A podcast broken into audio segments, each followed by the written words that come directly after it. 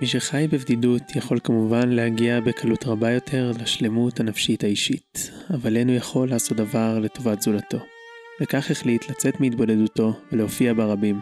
מטרה גדולה הציב לעצמו, מטרה שנראתה לו כמשימת חייו, שלמענה נוצר ובא לעולם. להפיץ תורתו בישראל, תורת המוסר. קטע זה כתב אסרידי יש, שהוא היארצייט הקודם שלנו, על רבי ישראל ליפקין, המכונה רבי ישראל סלנטר, הדמות שנדבר עליה היום שנפטר בכ"ה בשבט. עוד נדון בהמשך ביחס בין עבודה דתית בבדידות לכוחה של חבורה. שלום לכל המאזינים שלנו, אתם נמצאים איתנו שוב בהסכת של דעת תורה מבית ישיבת מחניים, פרויקט יארצייט. בהסכת זה נעיר באלף ובעין דמויות חשובות בהיסטוריה ובהגות היהודית ביום פטירתם. את נעימת הפתיחה ששמעתם ניגן לנו האורח שלנו, שאני ממש שמח שנמצא איתנו פה היום. הרב דוקטור יצחק ליפשיץ הוא מרצה במרכז האקדמי שלם. שלום הרב יצחק. שלום. אשמח שתפתח בלספר למאזינים שלנו את הקשר שלך לאישיותו ודמותו של רבי ישראל ליפקין, המכונה רבי ישראל סלנטר. אה, אז הקשר שלי מתחיל דרך אבי, זיכרונו לברכה, הרב זאב חיים ליפשיץ, שהוא היה מאחרוני תלמידיו של הרב ויינברג, הוא גם כתב עליו, וגם כתב במחיצתו, וחלקים שאני לא יודע מה הם, חלקים בכתיבתו של הרב ויינברג על תנועת המוסר, אבי כתב וערך. אמ, גדלתי לאור הדברים הללו ולכן באמת יש לי קשר רגשי מאוד עמוק לכל הסיפור הזה. גם רגשי וגם משפחתי, מעניין לשמוע. אה, ננסה לחזור חזרה ליסודות כדי להבין את אה, דמותו של רבי ישראל יותר. אשמח לשמוע קצת אה, רקע, איפה גדל רבי ישראל, מה הייתה רוח התקופה? גם הרב איינברג מספר משיחות שלו עם הרב נפתולי אמסטרדמר, נתניה אמסטרדם, ו... וגם הרב כץ מספר את אותם דברים, שהעובדה, זאת אומרת ההיחשפות שלו לרב זונדל מסלנט היא זו שיצרה, שהעניקה לו את, ה... את המחשבה המוסרית. אמ, הוא גדל בסלנט, הוא גדל בסלנט ו... וצריכים לזכור שבתקופה ההיא אמ, זה עוד היה לפני צמיחת כל הישיבות הגדולות, חוץ מוולוז'ין. אמ, ולכן הצמיחה התורנית שלו הייתה קודם כל בסלנט ובישיבות ובית המדרש הוא למד שם. אמ, מה שמדהים באמת על הרב ויסאם מסלנט שהוא באמת אמ, הוא השתמש בזה אבל הוא באמת היה גאון. זאת אומרת מדובר באחד מהכישרונות הגדולים ביותר שהיו בתקופה. מעניין, ואותו רב זונדל שאומרים שממנו הוא למד, הוא למד אצלו בבית המדרש, איך הוא פגש אותו בכלל? יש כל מיני סיפורים על זה שהוא ראה אותו, הוא ראה דבר אצל, רב זונדל מסלן שהיה לא מקובל. אמ, אחת מהשאלות המנחות הייתה הקשר לגאון מווינה. צריכים להבין דבר אחד, מה שקורה בליטא. הגאון מווילנה, שוב, זה לא שהגאון מווילנה עצמו, חס וחלילה, אמ, היה חסר משהו מבחינה מוסרית, אבל ההשפעה הענקית של הגאון מווילנה על כל ליטא הייתה במה שקוראים נורטיירה, זאת אומרת, לימוד התורה, עבודת השם היא בלימוד תורה, אמ, דבקות בקדוש ברוך הוא היא באמצעות לימוד התורה, לימוד התורה הוא הכל. יש על זה גם צדדים משעשעים שהמשיכו דורות אחרי זה. אה, אני אצטט את אבי, אחד מה, מהמקרים שהיה בחור, אני מדבר על לפני 40 שנה, שנגרר לסמים, היום לצערנו זה הרבה יותר שכיח, אבל אז זה היה די נדיר, בחור אמריקאי, והוא ביקש את עזרתו של אבי, התייעץ איתו, ואביו שהיה תלמיד, אה, אני לא זוכר, אני חושב שמטלס, אה, רב אמריקאי, בא לבקר אצל אבי בארץ, והוא אמר לאבי, אני לא מבין מה זה טיפול פסיכולוגי. שיל מה תורה והכל, הכל, והכל יסתדר. זאת אומרת, לא, לא הייתה שום תובנה לכך שיש משהו אחר יותר חשוב מאשר לימוד תורה. ורב זונל מסלנט היה טיפוס של חסיד, אני לא מתכוון חסיד שייך לחסידות, אבל אדם שצדיקות ולימוד מוסר והתעסקות בנפש ובהתקדמות הנפשית, אמ, זה הדבר שלא ראו הרבה. הרב דב כץ מספר שרבי ישראל אמר עליו שראיתיו וזה היה מספיק ושהוא היה רב זונדל סולם מוצב ארצה וראשו מגיע השמיימה ואפשר לומר שאולי תנועת המוסר התחילה שש מילים סך הכל שרב זונדל אמר לרבי ישראל, ישראל, למוד מוסר ותהא ירא שמיים. אז לפני שננסה להגדיר את שיטת המוסר, אם בכלל אפשר, הזכרת את הקשר שלו לגר"א. נוהגים לומר שרבי ישראל הוא ממש המשך ישיר של הגר"א וגם של רב חיים מוולוז'ין, אה, בעל נפש החיים. תוכל להרחיב על כך איפה הוא בעצם נבדל מתפיסותיהם, איפה הוא ממשיך אותם? אני, אני ממש ממש לא מסכים עם האמירה הזאת, זאת אומרת, אני חושב שזה... תראה, אמ, כל... יש מהפכנים שנורא גאים במהפכות שלהם. אה, הרב גורן אמר פעם דבר מאוד מאוד חכם. הוא אמר שמה ההבדל בין ראש ישיבה לבין רב? ראש ישיבה רוצה להראות שכל מה שהוא אומר, אף אחד לא אמר לפניו. לא ידעו את הגאונות שלו. רב רוצה להגיד שמה שהוא אמר, כולם אמרו לפניו. זה יסוד מאוד מאוד חשוב. רבי, סולמי סלנד לא רצה להראות את עצמו כמהפכן. ולכן הוא, לא, הוא, הוא שייך את עצמו למסורת הליטאית, אבל ברור שהוא היה מהפכן. המהפכה שלו הייתה אדירה. אה, שוב, כמו שאני אומר, את, אה, אני רוצה עוד להוסיף דבר מסוים. הדמות של הגאון מווינה בליטא, אה, זה אני יודע מפרופסור אטקס, תמונות, לאנשים לא היו תמונות, תמונות על הקירות בליטא. אנשים, גם הרבה אנשים חיו בדלות נוראה. אבל אם מצאו תמונות על הקירות, זה התמונות, תמונה של הגאון מווינה. היית נכנס לבית בליטא, הדל שבדלים היית מוצא תמונה על הקיר, הגאון מווינה. הדמות שלו הייתה מופת. והמימוש של המופת הזה היה ללמוד תורה. כל אחד כמו שהוא יכול היה. והיה לזה מחיר קשה מאוד. היו הרבה אנשים, לפעמים זה מדהים לראות עד כמה אה, אני לא רוצה לדבר בגנותם של יהודים, אבל היו אנשים שהיו מופרעים ממש, זאת אומרת התנהגות מופרעת, התנהגות, אה, אה, אבי סיפר לי שוב, אני לא, אני, אני יודע על מי ואני לא, לא אעביר שמות, אבל אחד מגדולי ליטא, סולק מרבנות שלו כמה ימים אחרי שהוא מונה,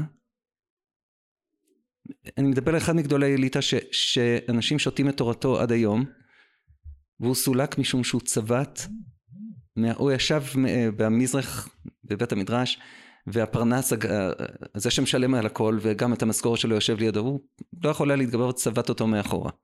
והוא סולק בגלל ההתנה, ההתנהגות הזאת. יש התנהגויות אה, שיותר מאוחר אה, אה, רבי סמי סלנט אה, העיר בהם כולנו יודעים את הביקורת שלו על הקנטוניזם.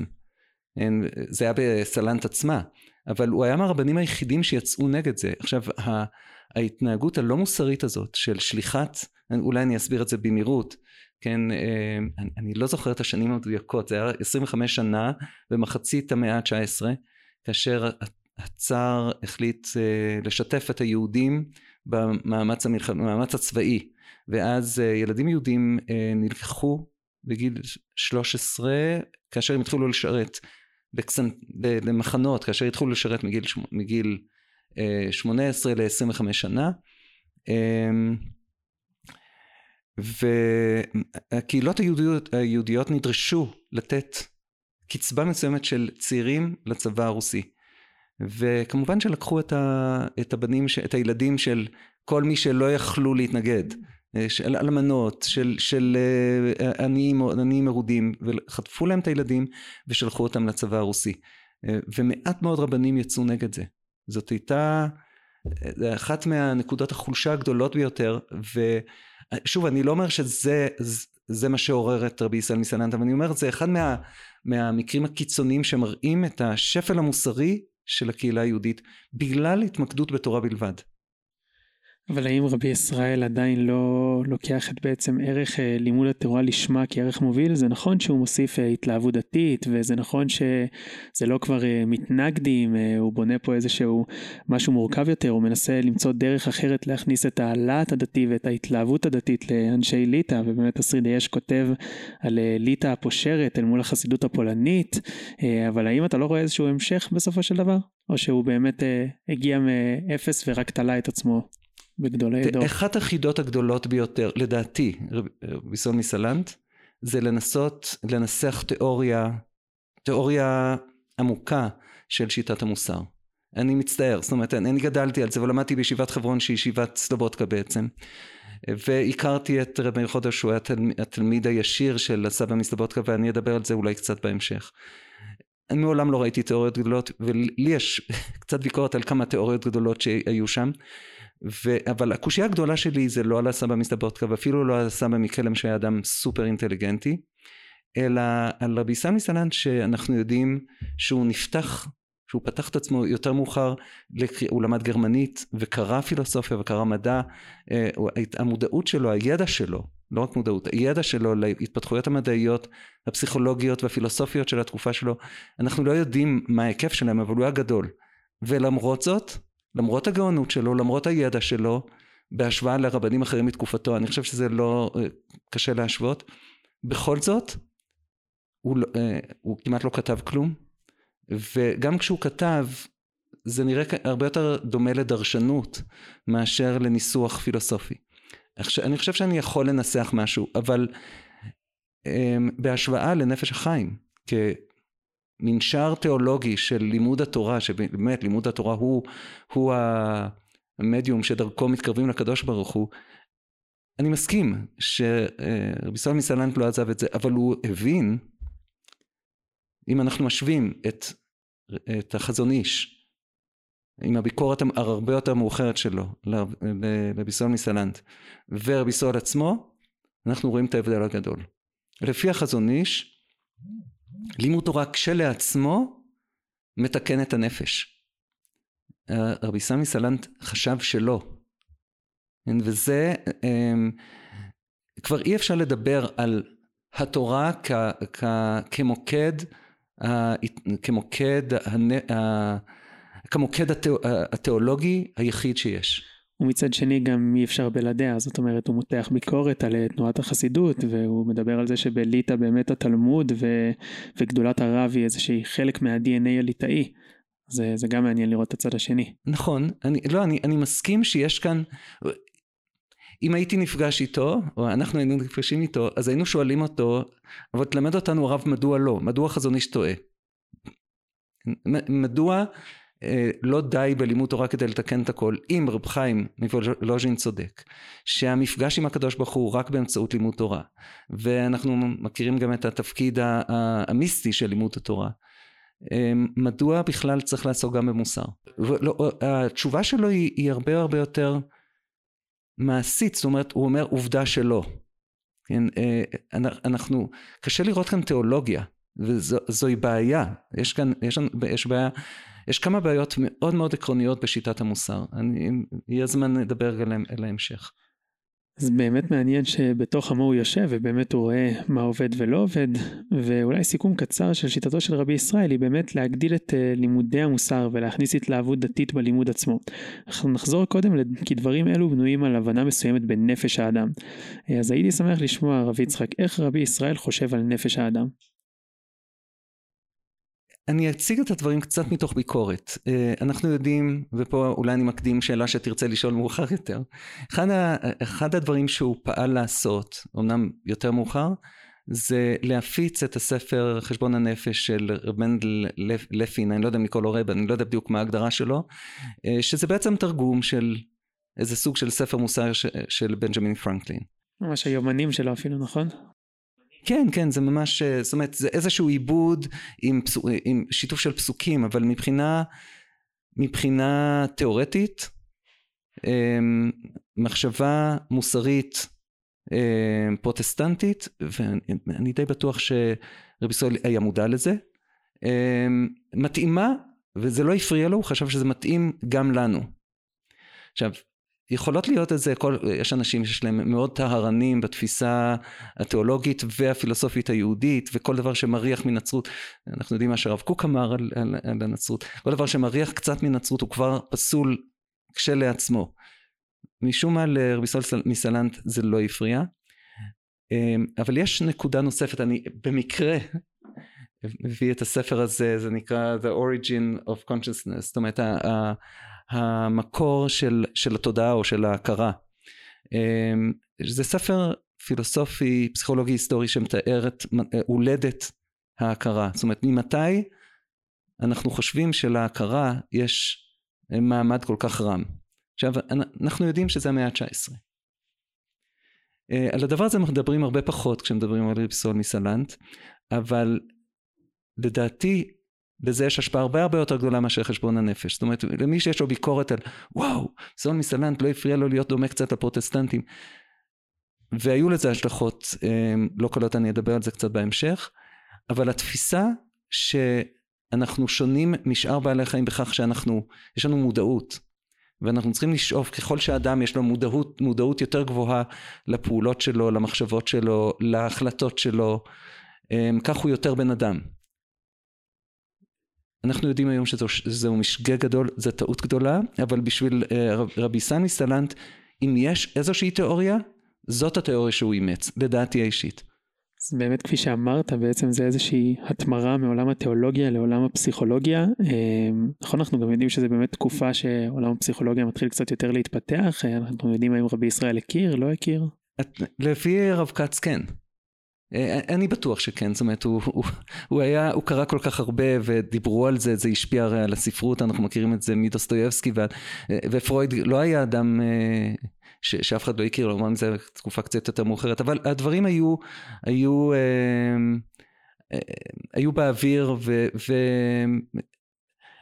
אנחנו יודעים שרבי סול מסלנד לא רק קרא בעצמו הרבה, אלא גם שוחח עם הרבה אנשים. אין לי שום ספק שהוא שמע על התיאוריות הפסיכולוגיות האלה. האם לדעתך אה, רבי ישראל ממש מנסה לחשוב על האדם בכללותו, או שהאם הוא חושב על האדם הליטאי? אה, השרידי יש מתאר שהאדם הליטאי הוא בדרך כלל ישר לב, שוקד וחרוץ, שונא שאיפות רמות, ואין ליבו פתוח להזיות של התלהבות רגעית. לעולם לא יצא מפשטותו הפרימיטיבית. לפעמים זה קצת נראה שרבי ישראל לא התאים את עצמו לכל האדם, אלא ממש אולי לאדם הליטאי.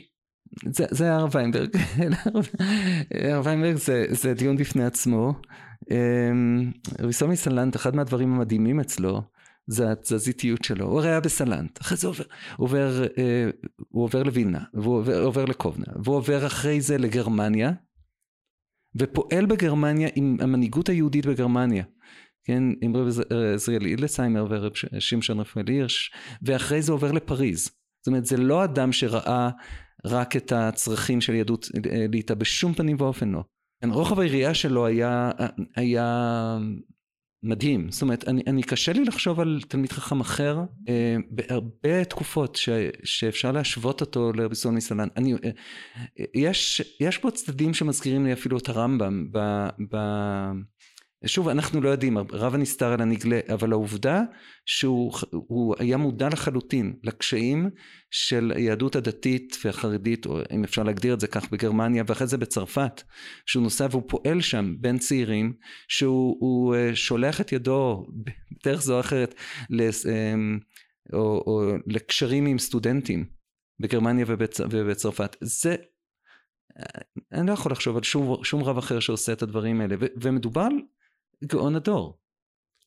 אנחנו, זה מעניין, הזכרת באמת היחס שלו להשכלה הגרמנית או לנאו-אורתודוקסיה כפי שאנחנו מכנים אותה אה, וגם הזכרת שהוא באמת ידע חלק מהדברים וקרא פילוסופיה ולא מעט, אנחנו יודעים שהציעו לו משרה בבית המדרש לרבנים בגרמניה ושלא רק שהוא לא לקח אותה על עצמו אלא הוא אפילו היה לו ביקורת כלפי המוסד הזה, אז בכללי מה היה היחס שלו לתנועת ההשכלה? שוב, אנחנו לא יודעים באופן מדויק. אה, אה, זה מה שמדהים, הוא מצד אחד המשכילים עוד בליטא. אמ, היו בטוחים שהוא יהיה לצידם, כן, צריכים להבין שההשפעה של הגאון מווינה כבר הייתה השפעה חזקה מאוד, אה, לא מעט מתלמידי הגר"א שאפו לרכוש השכלה, וחלק מהמשכילים של ליטא היו מתלמידי הגר"א, לא, חלק עזבו את הדת, חלק היו תלמידי חכמים גדולים. Uh, מהבחינה הזאת, אם הזכרת קודם את, רבי סני סלנט כהמשך של הגאון מווילנה, אפשר לראות את זה כהמשכיות. Uh, ההשכלה הרחבה שלו, הרב כץ מתאר גם את האופן שבו הוא התלבש, כן, הוא, הוא לא ניסה להתלבש כמו רב, אלא כאדם פתוח. אין תיאורים מדויקים של איך זה היה, אבל אני גם לא יודע כמה זה יאמר לנו, אבל הוא בכל אופן, הוא לא שאף להיראות כרב. ו... זה היה נראה טבעי שהוא, שהוא השתלב בבית מדרש לרבנים ובכל זאת הוא, אה, הוא ראה למרחוק זאת אומרת הוא, הוא אני, אני לא יודע עד כמה זאת אומרת אותי אישית זה קצת מצער אבל, אבל אה, הוא חשב שצריך להשקיע דווקא בעולם הישיבות, וזה מדהים עד כמה הוא הלך רחוק. זאת אומרת, הישיבות הליטאיות כמו שהן נראות היום, או יותר נכון, בדור של לפני 50 שנה, הם אה, במידה מרובה מאוד פרי המעשים והארגון של רבי סן מסלנט. יותר, הרבה יותר מאשר תנועת המוסר. פנימייה, אה, לדאוג, ל... לדאוג למשכורות, לדאוג למלגות לתלמידים. אמ, אמ, אחד מה, מהדברים שקרו עם, עם ההתפוררות של הקהילות בליטא היה שעולם התורה הלך ונחלש לא רק מבחינה מוסרית, נחלש, זאת אומרת אה, הפופולריות שלו הלכה ודעכה וזה אחד מהדברים שרבי סמי סלנט עודד, הוא הקים בתי מדרש, ישיבת טלס בגלגול הראשון שלה זה, זה, זה פרי ארגון של רבי סמי סלנט. אם אני, אני מקווה שאני מדייק פה, זאת אומרת להעמיד את הרב גורדון בראש הישיבה, הוא, הוא, הוא ידע לבזר סמכויות בצורה בלתי, הוא היה איש ארגון, איש לוגיסטיקה מדהים, ו, ודאג שהישיבות יהיו ממומנות, זאת אומרת הוא גם סידר תקציבים וידע לה, להשיג תקציבים מכל מיני יהודים, זאת אומרת הגאונות שלו לא הייתה רק בתורה ולא רק במוסר ולא רק, ב, ב, לא רק בעולם המחשבה אלא גם אה, ארגון לוגיסטי. באמת אז הוא השקיע בישיבות ולא בבית המדרש לרבנים וממה שידי מגעת אני מבין שהוא גם ממש לא רצה לערבב בישיבה לימודי חול מבחינתו ישיבה היא בית ספר לימודי התורה בלבד בית גידול ושדה מטה לרוח היהדות ואוויר הישיבה ממש היה צריך להיות uh, טהור מבחינתו. אני לא יודע יש בדבר הזה יש, יש קצת סתירות בזה משום שאנחנו יודעים שהסבא מקלם שמחה זיסל זיו אמ, הייתה לו ישיבה תיכונית אה, במושגים של היום, שלמדו בה לימודי חול. אני, אני הייתי קצת נזהר בציטוטים מרבי סול מסלנט. אמ, אני, אני, אני מוכן להמר שהוא היה מוכן להרבה הרבה יותר פשרות ממה שהם אהבו לצטט בשמו. הוא, כמו שאתה, כמו ששנינו אמרנו, הוא לא כתב הרבה, ולכן אה, הרבה ממה שאנחנו יודעים על, על רבי סוני סלנט זה דרך תלמידים ואנחנו יודעים איפה הם נמצאים היום מבחינת עולם המחשבה היהודי אז, אז אני הייתי נזהר מהמסקנות האלה. מעניין אז באמת אנחנו יודעים הרבה דרך תלמידיו ולגבי זה שלא היה לו הרבה כתבים אז אה, יש אנחנו יודעים שהוא הקים כתב עת בטח ביחס לזה שדיברנו קודם על ההשכלה את כתב עת תבונה ובאמת נכון כל כאילו הרבה מגדולי הדור כותבים שם. נכון. ומה היה מטרתו של כתב העת למי הוא רצה להפיץ אותו. לא, הוא, אה, אה, המטרה הראשונה שלו היא שוב לעודד את עולם התורה ליצירה, לפרסום, אה, לתת, להעניק משקל לתלמידי חכמים, לתת להם יכולת ביטוי. מהבחינה הזאת החוכמה שלו לא רק, לא רק ה... שוב, לא רק יראת שמיים ולא רק התודעה האנושית שלו שתנועת המוסר יועדה כדי להעלות את הצד האנושי שנשכח, אלא, אלא שוב, כמו שאמרתי, אה, אה, יכולת ארגונית חברתית, זאת אומרת, להבין איפה החולשות החברתיות בליטא, ואיך אפשר אמ, לשפר את, את העולם התורני. אז באמת נחזור לכמה מושגים בסיסיים בעולם המוסר, אני אשמח אם תבהיר את הנגיד מושגים כוחות בהירים וכוחות כהים, למה רבי ישראל מתכוון. טוב, שם זה ברור שהכוונה היא לתודעה. כמו שציטטתי קודם. אמ, מתברר שיש לאדם אמ, צדדים פחות מודעים. וחשבו אז, שוב כמו שאמרתי, שאדם משפר את יכולת השיפוט שלו כאשר הוא מודע. עד היום אנשים חושבים שמודעות יכולה לתקן בעיות פסיכולוגיות. אמ, ש... אדם חכם יותר כאשר הוא מודע ליותר ויותר רבדים גם באישיות שלו וגם במחשבה שלו. זאת אומרת, להעלות על פני השטח את הצדדים הלא מודעים, את הצדדים התת-הכרתיים של האדם, זאת המטרה העליונה. שוב, זאת לא המצאה שלו, זה, זה היה בונטון בתקופה. והוא מתרגם את זה לעברית. זה החושך והאור, האור הוא מה שמודע. זה, אני חושב שזה שקוף. ובעצם אה, התפיסה של רבי ישראל היא קצת פסימית, נכון? אנחנו בעצם גם, אה, אין לו הרבה, אין לו הרבה תקווה שהאדם יכול כל הזמן להצליח להתגבר או שלהגיע לאיזושהי שלמות, הוא כל הזמן בעבודה מתמדת. כן, זאת אומרת, אה, ואני, ואני אכניס כאן עוד מילה, גם לא מעט כפייתי. אני אצטט סיפור שמסופר שאותי הוא זעזע תמיד. הרב אליהו לופיאן, שהיה תלמיד חכם גדול, אני ידיד של צאצאים שלו, ומשפחה אה, מדהימה, אה, שהם הם משפחה של נסיכים. אני, סליחה על סוג הביטוי הזה, אבל בכל אופן, הוא, מסופר עליו, הוא הרי לימד בישיבת כפר חסידים בארץ, ברבות ימיו, והוא עמד בתחנת אוטובוס, והאוטובוס, שמע את האוטובוס והפנה את ראשו לכיוון האוטובוס, והוא חזר על זה בתשובה, אני לא יודע, הרבה זמן, והזכיר כל הזמן את המכשול הגדול, הוא הפנה את הראש לאוטובוס, בשביל מה צריך להפנות את הראש? האוטובוס יגיע הרי בלי שאני אפנה, זאת אומרת, המחשבה שהשליטה העצמית צריכה להיות מוחלטת. לסלק כל, כל אינטואיציה, כל, אמ, כל התנהגות ספונטנית. זה, זה מאוד מאוד לא בריא, והיו לזה השלכות מאוד לא בריאות על לא מעט תלמידים. אבל את הדבר הזה הוא לא ידע, לא הוא ולא התלמידים שלו. אמ, אבי טוען, אני לא יכול לדבר על זה, כי אני גם סובל ממיגרנות, אבל הרב ישראל מסלן סבר, סבל מכאבי ראש קשים מאוד. אבא שלי טען שזה, שזה בגלל ההתנהגות הכפייתית הזאת. אבל באמת, בין אם זה גורם למיגרנות או לא, אנחנו יודעים את התוצאות הלא טובות של התנהגות כפייתית. המחשבה שאדם יפעל לא טוב, אתה קורא לזה פסימיות, אם לא תהיה לו שליטה מוחלטת על כל הפעולות שלו. אי אפשר לדעת מניין יצוץ היצר הרע או ההתנהגות הלא מחושבת, כן? לראות בהתנהגות הלא מחושבת כמקור הרוע, כן? זה, זה דבר שהוא מסוכן מאוד. אבל שוב, קשה להאשים אותו כי זאת הייתה אולי המסקנה המוסרית של התפיסה הפסיכולוגית של התקופה. באמת זה יוצר מצב של עבודה מתמדת, אה, הרב דוב כץ אה, מספר בשם רבי ישראל מסלנט שהוא אמר שאדם נמשל לציפור, שבכוחה של הציפור לדאות ולעלות למעלה למעלה, אבל בתנאי שהיא תניע כל הזמן את כנפיה, וברגע שהיא מפסיקה אה, היא בעצם תיפול, וזה הניע אותו בעצם להקים המון המון בתי מוסר, ולגרום להרבה בעלי בתים ולתלמידי ישיבה באמת כל הזמן להעסיק את עצמם בלימוד המוסרי, אולי תוכל באמת קצת לספר לנו על התקופה שלו בווילנה, על אולי תחילתה של תנועת המוסר. לא, אה, אה, אה, אני רוצה רק, רק, צריכים גם להכיר, להכיר את, להכיר את האנשים ואת התקופה, שוב, אני לא מהתקופה הזאת כמובן, אבל אני זכיתי להכיר בעלי מוסר אמיתיים. וזאת אומרת שהם ממש, אני זוכר את המנגינה של, של איך לומדים מוסר, ואת ה... את ההשתוקקות ואת הארגז אה, של, של לקרוא ספרי מוסר, אני חייב לספר בדיחה אחת על זה.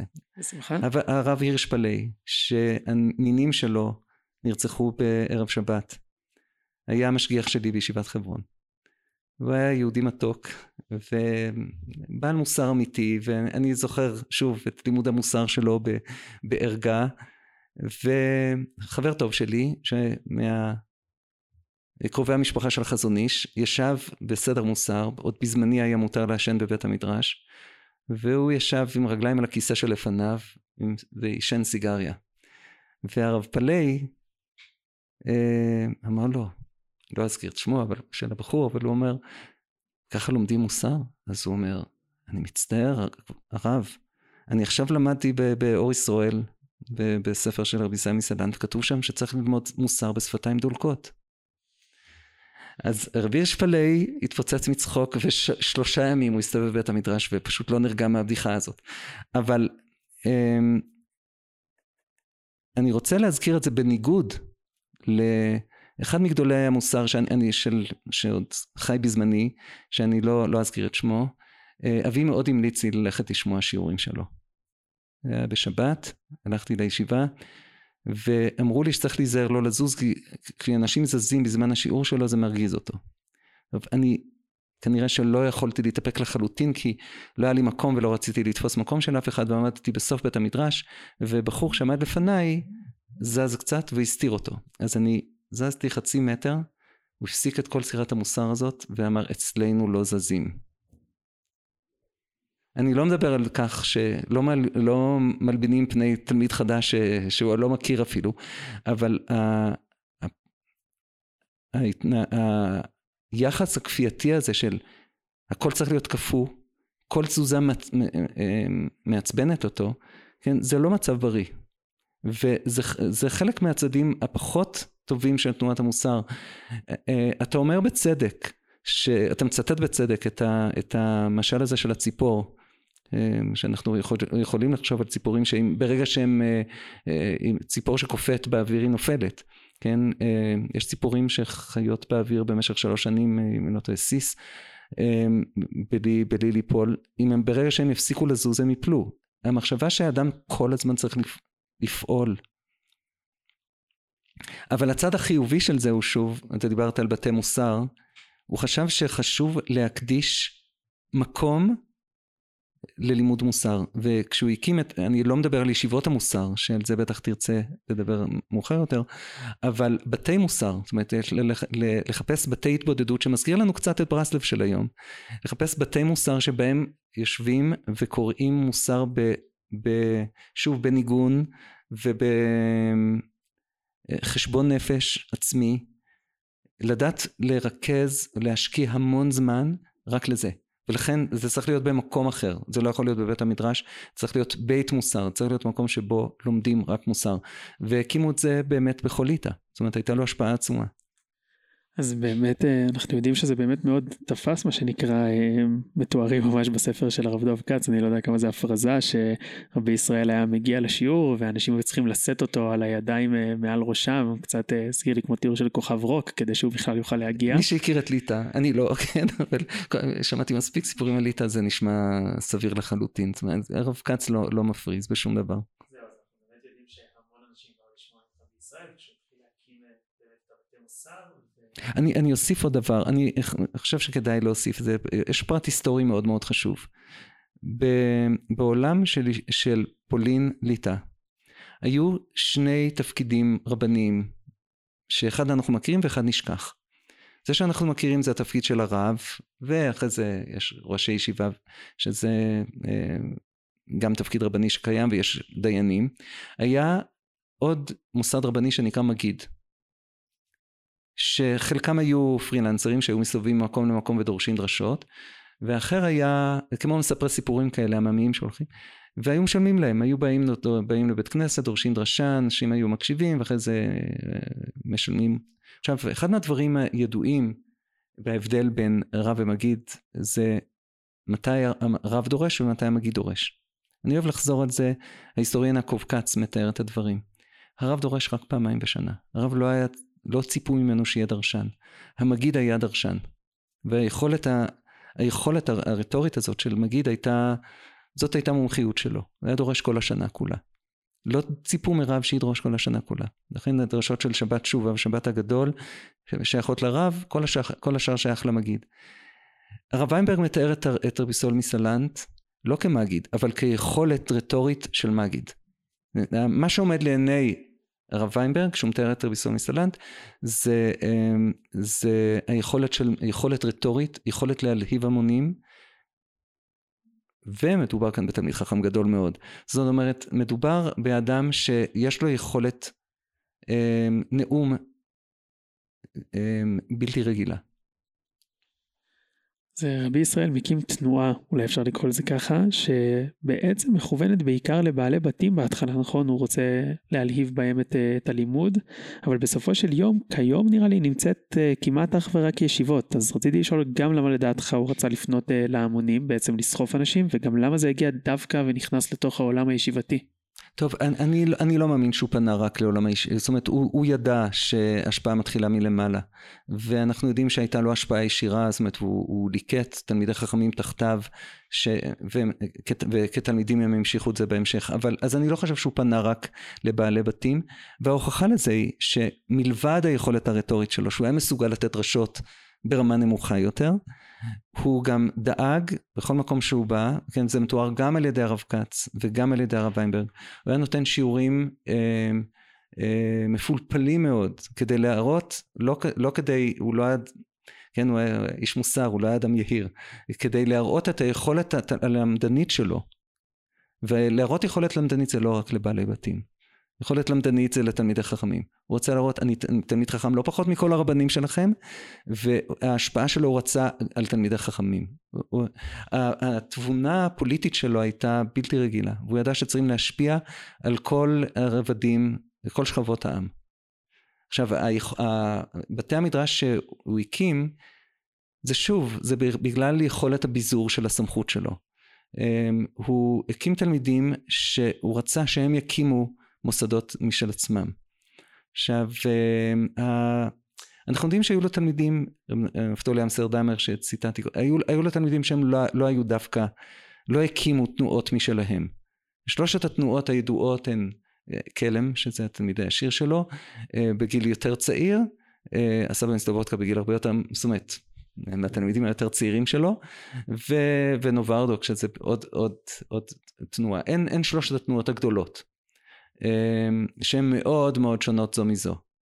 אבל הווריאציות של תלמידים שלו ותבונות של, תובנות של תלמידים שלו היו הרבה, אבל אם אנחנו מדברים על תנועות, יש, של, שלושת התנועות הן אלה.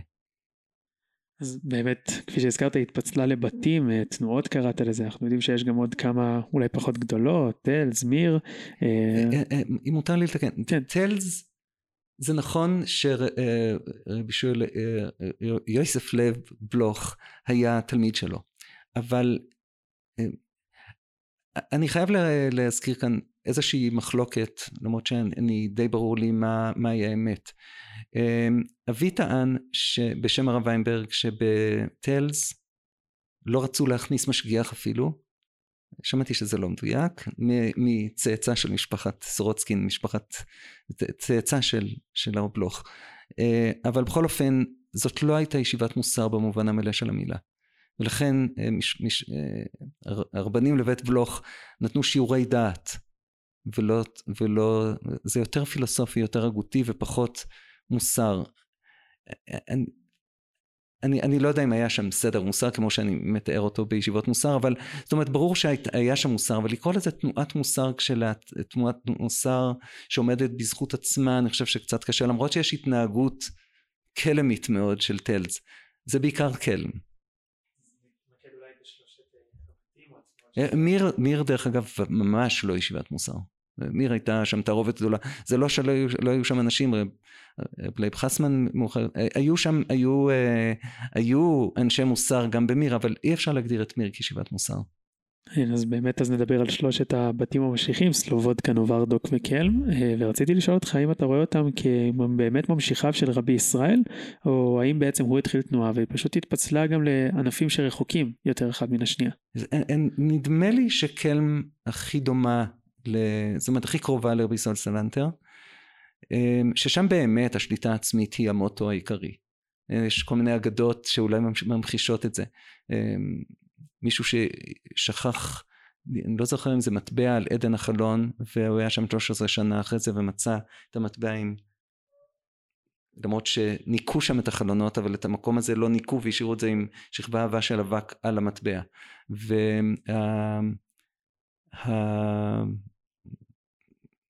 והנסיך של אותו אזור, אמ, של קלם בא להשוויץ בבית המדרש שנמצא באזור שלו, הנסיך הלא יהודי, כן?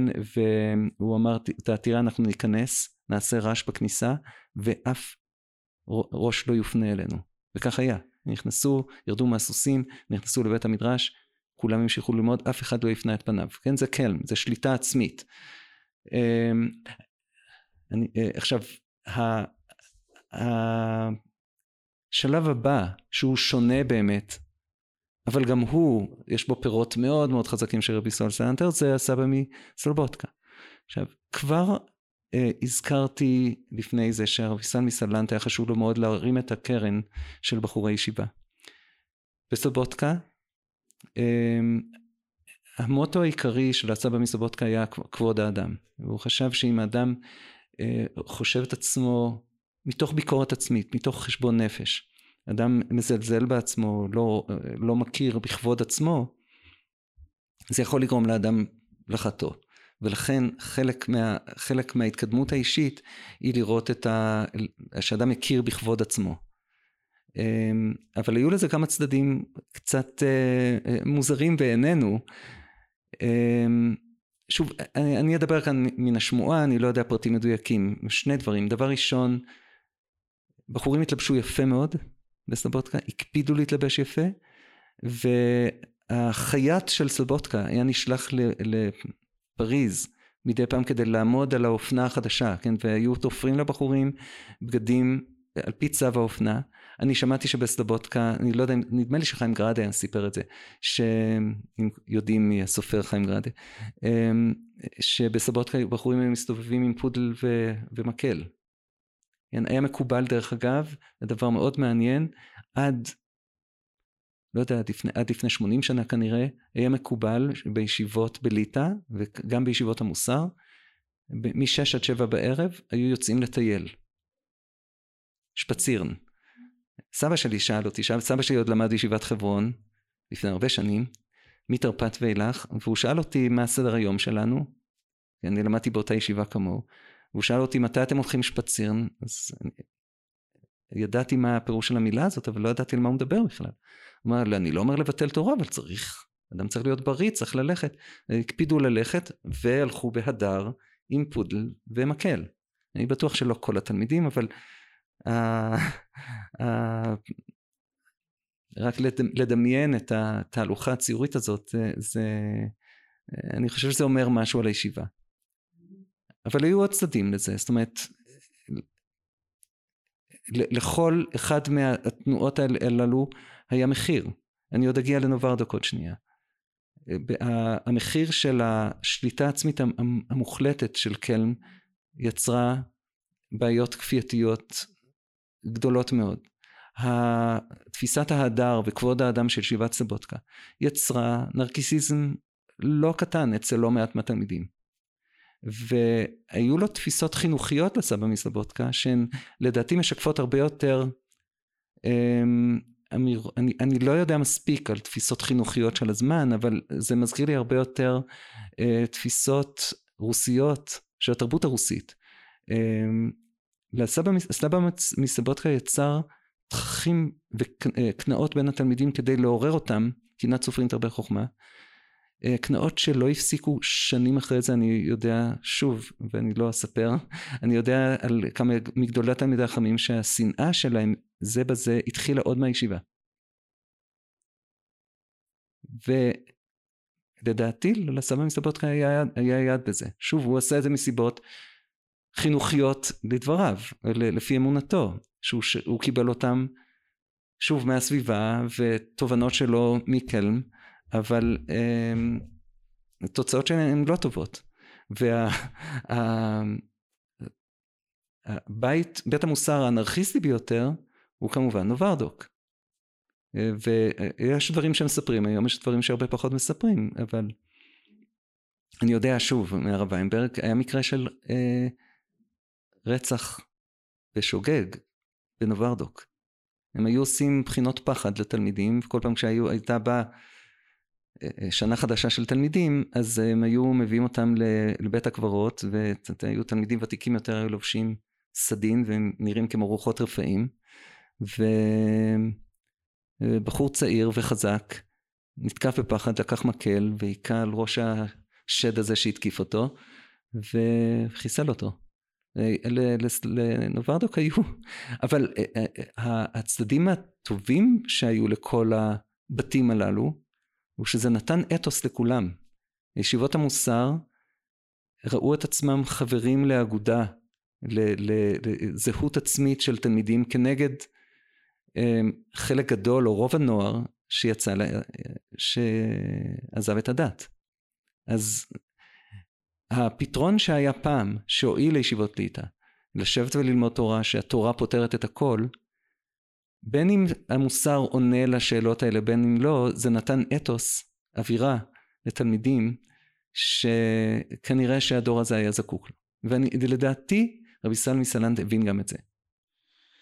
מה עוד היה הגרעין הקשה בעצם של שלושת התנועות יחדיו או של רבי ישראל עצמו? במה הן מתייחדות?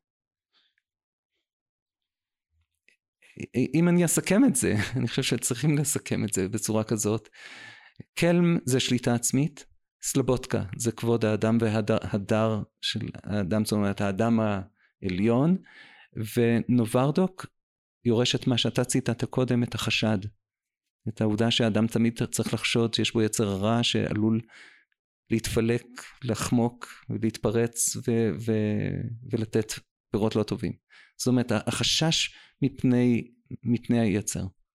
זה, זה פחות או יותר, כולם לקחו מרבי ישראל משהו. מרתק. אמ, אנחנו יודעים באמת שרבי ישראל בהתחלה, אולי בעצם כי הוא הכיר את רב זונדל, חשב על, אה, על עבודה עצמית, אה, על עבודת מוסר גם באופן אה, של התבודדות ולבד ותיקון המידות. אנחנו יודעים שדווקא היה לו מאוד מאוד חשוב לפתח את לימוד התורה בחבורה. זאת אומרת, לא ללמוד תורה ולא ללמוד מוסר לבד בבית, אלא ממש לבוא לבית המוסר וללמוד ביחד כקבוצה. מה נראה לך הערך הסגולי של זה? אני, אני, אני שוב, אני חושב, תראה, גם בתקופות הקרובות אלינו היו אנשים עם תובנה, תלמידי חכמים גדולים עם תובנה חברתית כזאת. הרב נרי היה כזה. במידה מרובה מאוד גם הרב צבי יהודה. זאת אומרת, להבין שיש חשיבות לא רק להשקפה גבוהה או, או לתיאוריות אה, מפולפלות ו- ו- ו- ואבסטרקטיות, אלא גם לתודעה חברתית. והתובנה של החשיבות החברתית היא, היא לדעתי זו שעומדת ב- בבס, בבסיס של התפיסה הזאת של ללמוד בחבורה. הוא הבין שיש חשיבות גדולה מאוד ליצור אתוס של לימוד מוסר, אתוס חברתי. מעניין. הזכרנו את uh, כתב התבונה שבאמת גם uh, רבי ישראל קצת כתב פה בעצמו, אולי uh, תספר לנו קצת בקצרה על הכתבים של רבי ישראל מסלנט, וכפי שהזכרת, למה הוא לא כותב ספר? למה המתודה היא דווקא מכתבים או דרשות? אני לא יודע מספיק, ו... אבל אני כן יודע על תלמידי חכמים גדולים מאוד במהלך ההיסטוריה שכמעט שלא כתבו כלום, זאת אומרת, מה לעשות, לא כולם מתבטאים היטב, יש אנשים שמתבטאים היטב בעל פה והרבה פחות בכתב, וכנראה שזה מה ש... זאת... זה... אה, אה, אה, שוב, זה לא הנושא של הדיון היום, אבל אחד מגדולי הדורות היה רבי יעקב פולק.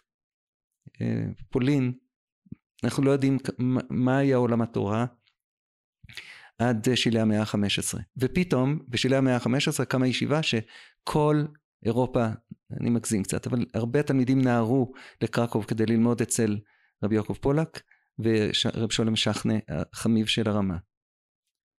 מה כתב רבי יעקב פולק? חוץ מכמה ציטוטים קטנים ואולי תשובה אחת, אין כלום. והוא היה גאון הגאונים. אה, אה, היו לא מעט תלמידי חכמים כאלה שלא כתבו הרבה. אני חושב שזאת התשובה, אני לא, ודאי שלא היה כאן עיקרון, זאת אומרת להפך הוא עודד לכתוב.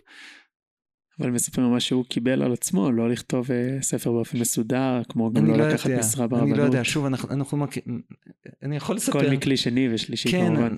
כן, תמיד יש הסברים, ל... קודם יש התופעה אחרי זה יש כל מיני הסברים. הוא תמיד היה עסוק מדי, זה, אנחנו מכירים את זה, יש, כשאדם רוצה לעשות משהו הוא מוצא זמן, וכשאדם יודע שהכל, זאת אומרת, כשהכוח שלו הוא רטורי יותר והכוח שלו הוא, הוא, אה, הוא להשפיע ולארגון חברתי, אז הוא פחות עוסק בזה. והוא כן חשב שיש בזה חשיבות, עובדה שהוא, שהוא פתח כתב עת, זאת אומרת זה לא שהוא, היו בעם ישראל אה, תלמידי חכמים שחשבו שלא, שראוי לא לכתוב. הוא לא היה כזה. אז אני לא חושב שהיה לו משהו נגד כתיבה, אבל עובדה. גם באמת מסופר בשמו שהוא אמר שהוא יכול לכתוב אה, ספרים וחידושים כמו הנודע ביהודה, אבל לחבר אה, פסקה במסילת ישרים זה כבר פרויקט שממש אי אפשר לקחת אה, על עצמו. אז בואו אולי כן בכל זאת נעבור על מה שהוא כן כתב, אחד הכתבים המפורסמים שלו, האיגרות, זאת איגרת המוסר, אם אני לא טועה, בהתחלה יצא כחלק מהספר תומר דבורה, נכון? נכון. מה היה הסיבה לדעתך דווקא? אני, אני מצטער שאני לא יודע. הוא רצה לצרף את זה, הוא רצה לצרף את זה לספר מוסר, והוא רצה שילמדו את ספר המוסר הזה, ולדעתי זאת הסיבה, אבל אני, אני, אני לא יודע יותר. והוא הפיץ את האיגרת שלו, אבל בעצם הוא גם עודד הדפסה מחודשת של ספרי מוסר ש... יותר קלאסיים, חובת נכון. הלבבות ו... ועוד כאלה, נכון. וכאלה, ורציתי לשאול. ו... ו... ו... ומס... כן, ומסילת ישרים, ושוב וחשבון הנפש, כן. כן, ואיך הוא רואה את זה? הוא רואה את עצמו המשך של החובת הלבבות? אני, אני, אני, אני לא יודע, זה, זה באמת שאלה מאוד מאוד מעניינת, בעיקר בגלל מה שאנחנו יודעים על חובת הלבבות והתפיסה של אמ, חובות לבבות, חובה של הלב כדבר שעומד בפני עצמו. אה, אני כן שמעתי ש... שזה היה מאוד מאוד יקר לליבו, אבל אני, אני לא יודע על זה מספיק. אני מתנצל. לא, זה בסדר גמור. אה, הזכרת קודם את מושג המשגיח ואת אה, המגיד אל מול הראש ישיבה, אז אנחנו באמת יודעים שרב ישראל לא היה ראש ישיבה. אולי אפשר לומר שהוא קצת יותר היה משגיח אה, מאשר ראש כן, ישיבה. אני חושב שזה דימוי טוב מאוד, למרות ששוב אני אומר, אמ, ב... בלי לרדת לדוגמאות אישיות, לא מעט פעמים, אפילו בישיבות מוסר, אפילו בישיבת חברון, להעמיד מישהו כמשגיח היה להוריד אותו קצת בדרגה. אפילו בישיבת חברון שהיא ישיבת מוסר במקורה. אה, רבי סנמיס, למשגיח לא נותנים לתת שיעורים בישיבה בדרך כלל. הוא נותן בעיקר דרשות מוסר כמו מגיד. רבי סונס אלנץ לא הפסיק להרביץ תורה ממש. כן, שוב, כדי, שכדי, ככלי כדי שיראו בו סמכות שתוכל אה, אמ, להעצים את לימוד המוסר, אבל הוא לא הפסיק לתת שיעורים כראש ישיבה. מאיפה נולד ש... בעצם המושג של משגיח? איך הוא הגיע? אמ, אני, אני לא יודע את הפרטים המדויקים, אבל שוב, זה, לדעתי זה חלק מהיכולת מה, אה, הארגונית של, של אה, רבי סוני סלנד, כדי להבין שיש מישהו שצריך כמו שיש בית מוסר, יש מישהו שהתפקיד שלו זה להרביץ מוסר. כן, ש, שזה, שזה דבר ששווה, שיש לו מוסד בפני עצמו. אני, אני אומר שוב, אני, אני, בגלל שאני מכיר את, ה, את המעמד של המגיד, אז אני חושב שהוא בעצם לא המציא שום דבר, אבל, אבל, אה, אבל, אבל אה, לדעתי זה חלק מאותה תפיסה ארגונית חברתית של, של רבי ישראל.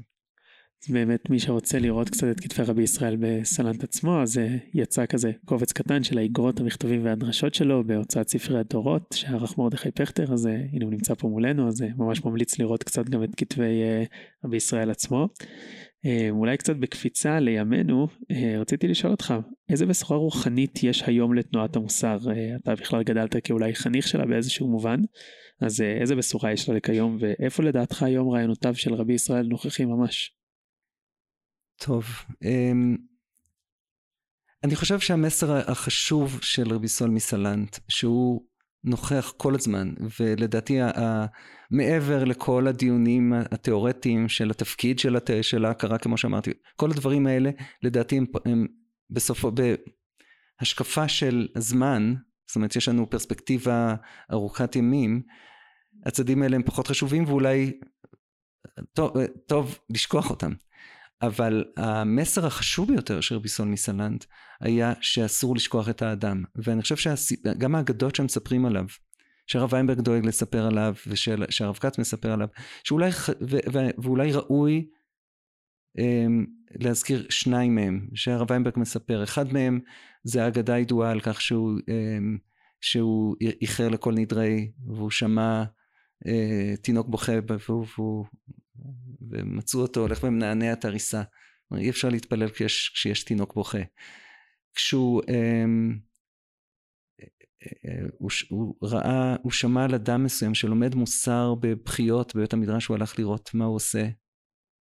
והציץ, והוא כל כך כעס ש, ש, שרבי ישראל מפריע לו בבדידותו ודחף אותו, הדף אותו מעליו. ורבי סול מסלנט אמר, כך אמר רב נפתולי אמסטרדמר לרב ויינברג, הוא אומר שנינו בכינו. הוא בכה על עבירות שהוא לא חטא בכלל, זאת אומרת אותו אדם שחוזר בתשובה כאילו ועושה חשבון נפש עקום לדעתו של רבי ישראל, ואני בכיתי על כך שהוא מתנהג בצורה כזאת. כן, התובנה שבסופו של דבר ההתנהגות האנושית, זאת אומרת האדם, איפה האדם נמצא, זה עומד לדורות, ואני חושב שאם יש דבר שבאמת צריך לחזור עליו כל הזמן, יש, יש בעיה לכל אידיאולוגיה, וזה כמובן נכון גם לאידיאולוגיה דתית. אה, קשה לאנשים להתרכז בשני דברים. אז יש איזושהי אידיאולוגיה מכל סוג שהוא, הדבר הראשון ש, שזה בא על החשבון זה ההתנהגות האנושית. ולימוד תורה אני חושב שזה מה שרבי ישראל הבין. לימוד תורה עלול להיות על חשבון ההתנהגות האנושית. אני יודע על תלמידי חכמים, עילויים בזמנם, שהעילוי זה הדבר הגדול ביותר שיכול להיות. אדם שזכה לחשב לתלמיד חכם גדול מאוד, ואני יודע שבצעירותו הוא נתן סטירות לחי לתלמידים שהוא חשב שהם לא מבינים כמו שצריך.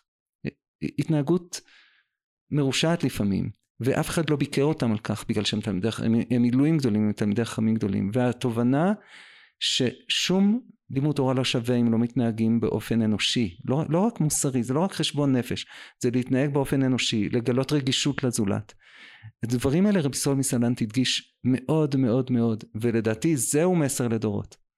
אמ, ללכת, להוריד את הנעליים כשהולכים, כי אולי תאיר את, את החבר שלך בחדר. אה, אה, דברים שהוא הדגיש כל הזמן. אלה הם הדברים הקטנים הללו, לזכור את האדם, זהו המסר החשוב ביותר של רבי ישראל. יותר מכל התיאוריות הגדולות. זה תודעה ותנועה בעצם מאוד מודרנית אם כך, לא? אני חושב שזה קיים תמיד. הגמרא אומרת מסכת שבת, אנחנו אומרים תמיד בליל שבת, יסרתם ערבתם הדליקו את הנר. כן, לצערי, אני לא זוכר מי המורה שאומר אמ, ש, שצריך לומר את זה ב, אמ, במתינות, ואחד מהמורים אומר, אני, אני הבנתי את זה מעצמי, אבל שוב, תשומת, תשומת הלב, הם בפרט במדליקים, תשומת הלב ל, ל, לרגישות לזולת, היא לא הייתה קיימת תמיד, אצל חלק מהאנשים וחלק הרבה פחות לצערנו. מעניין, אז בעצם אנחנו יודעים שמוסד המשגיח, או אולי בכללי תנועת המוסר, אה, קצת נדחית על ידי מה שנקרא לימים אה, תורת ארץ ישראל. אנחנו יודעים שאולי הרב קוק קצת לא אהב את, אה, את הרעיונות של תורת המוסר, ובעצם היום אנחנו גם מכירים המון ישיבות שבהם אין משגיח, וזה כבר ממש לא חלק מהלקסיקון.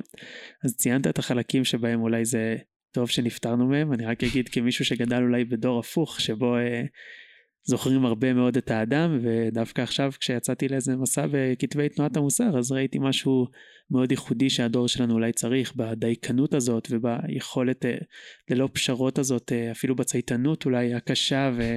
הכפייתית שאמרת. אני, אז... אני גדלתי נגד זה, אז אני שמח ש, שנפטרנו מזה, אבל, אבל תשומת הלב, לגלות רגישות אנושית, אני לא יודע אם צריך למנות אדם ש... אבי חשב, דרך אגב, אבי היה משגיח בקרן ביבנה, ואבי חשב שהתפקיד, דרך אגב, שוב, אה, בעידודו של הרב ויינברג, הוא שלח אותו ללמוד פסיכולוגיה, כי הוא חשב שרב צריך לדעת פסיכולוגיה יותר מאשר פילוסופיה. אמ, התפקיד של משגיח הוא לא רק להטיף מוסר, אלא גם לדעת לטפל בבעיות של תלמידים, וזה ודאי שקיים בימינו. זאת אומרת, ברור שכדאי שיהיה לפחות מישהו מהצוות עם ידע פסיכולוגי חינוכי. וזה לדעתי חסר בהרבה מקומות, אבל, אבל התובנה של זה קיימת היום. זאת אומרת, יש הרבה דברים שספגנו גם עם, ה, באופן מוסדי ודברים האלה התחמקו. אני לא בטוח שתורת ארץ ישראל השכיחה את הדברים הללו. אנחנו רואים, אני לא אזכיר שמות, אבל אנחנו רואים לא מעט רבנים גם, גם שטרחו ללמוד פסיכולוגיה, אנחנו מכירים, אנחנו יודעים שיש לא מעט רבנים ש... מדברים על, על, על לגלות רגישות אנושית. אני חושב שהדברים האלה חלחלו. אז, אז למרות שאנחנו לא קוראים לזה באותו שם ומבחינת הטייטל זה כבר משהו אחר, אבל, אבל אני, אני בטוח שהדברים האלה יש להם משמעות, ואני בטוח שהרב קוק אמ, גם היה מודע לזה ו, ו, ומעולם לא רצה לעקור חס וחלילה את הדברים, הצדדים האלה, ולכן גם אצל תלמידיו אנחנו רואים רגישות אנושית גבוהה מאוד. מעניין, אה, ואני אגיד ותגיד אם אתה מסכים או חולק, אה, אני רואה אולי לפעמים את רבי ישראל כאולי מישהו שהקים, אה, אולי זה קצת אוקסימורון, אבל חסידות מתנגדית. כן. הרבה אנשים אומרים כן? את זה. אולי הוא קצת המקבילה של רבי ישראל אחר שאנחנו מכירים, רבי ישראל בעל שם טוב. אני יודע שהוא אמר, שוב מצטטים רק מכלי שני, על החסידים ועל המתנגדים, שאלה ואלה טעות בידם, הראשונים במינם שיש להם רבי והאחרונים בחושבם שלא צריכים אותו. אה, אולי יש פה הבנה של הרגישויות, של החשיבות של תנועה, של להט דתי, של אנרגיה דתית, אבל מצד שני גם בלי לזוז אפילו לא מילימטר מערך לימוד התורה, שולחן ערוך. וכדומה. כן, הדברים, אה, היה אחד, יש אה, אחד מההיסטוריונים בקיימברידג' שנקרא פוקוק, שהוא אמר איזה דימוי שמאוד מצא חן בעיניי. אני לא יודע אם זה יאמר משהו למישהו היום, אבל בתקופת הפטיפון, כשרצו להעביר... זה חוזר לאופנה, זה בסדר. אז העבירו, אז מציבים את המחט, ותמיד קשה מאוד לצלוף בדיוק על המקום הנכון. אז הוא אומר, ההיסטוריה מעבירה את המחט מדי פעם, אבל אף פעם לא בדיוק באותו מקום. אז לדעתי אתה צודק מאוד שיש צדדים מקבילים, זה תנועה חברתית, ואם יורשה לי להוסיף עוד משהו, בישיבות המוסר, לא כולן, היה גם צד מוזיקלי, חיברו, חיברו מנגינות. וגם זה דומה לחסידות. אני, אני חושב שאנחנו לא מוצאים במהלך ההיסטוריה תלמידי חכמים גדולים שחיברו מנגינות עד החסידות, ובישיבות המוסר, חלק מבעלי המוסר גם חשבו שצריך לחבר מנגינות, ולדעתי זה הם, סימפטום, זאת אומרת, זה, זה תוצאה של אותו, אותה תובנה, שכשיש לך אתוס חברתי, צריך גם ליצור אה, אווירה שאין כמו המוזיקה כדי ליצור אותה. אולי אפילו אפשר לראות את ההבדלים בין התנועות במלודיות עצמם. אלא היו, כן, טוב, לא מקום לשיר אותם, אבל היו, יש מנגינות של סבוטקה ויש מנגינות של כלם, זה מאוד מעניין. וגם בטדס, כמה שאני זוכר.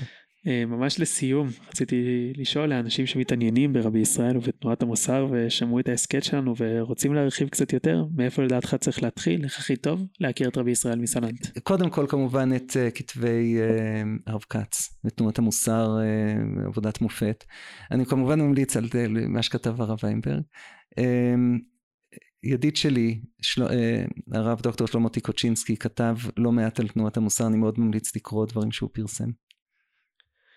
תודה רבה, אז באמת אה, רבי ישראל הוא דמות מרתקת אה, ובאמת רב, רב הנסתר על הנגלה לצערנו ואני מקווה אם הצלחנו קצת להעיר אה, ביום פטירתו על דמותו ובאמת אני לא הכרתי אותו בתקופת נערותי וזה היה איזושהי חשיפה מאוד מרתקת בעיניי אז תודה רבה לך הרב יצחק.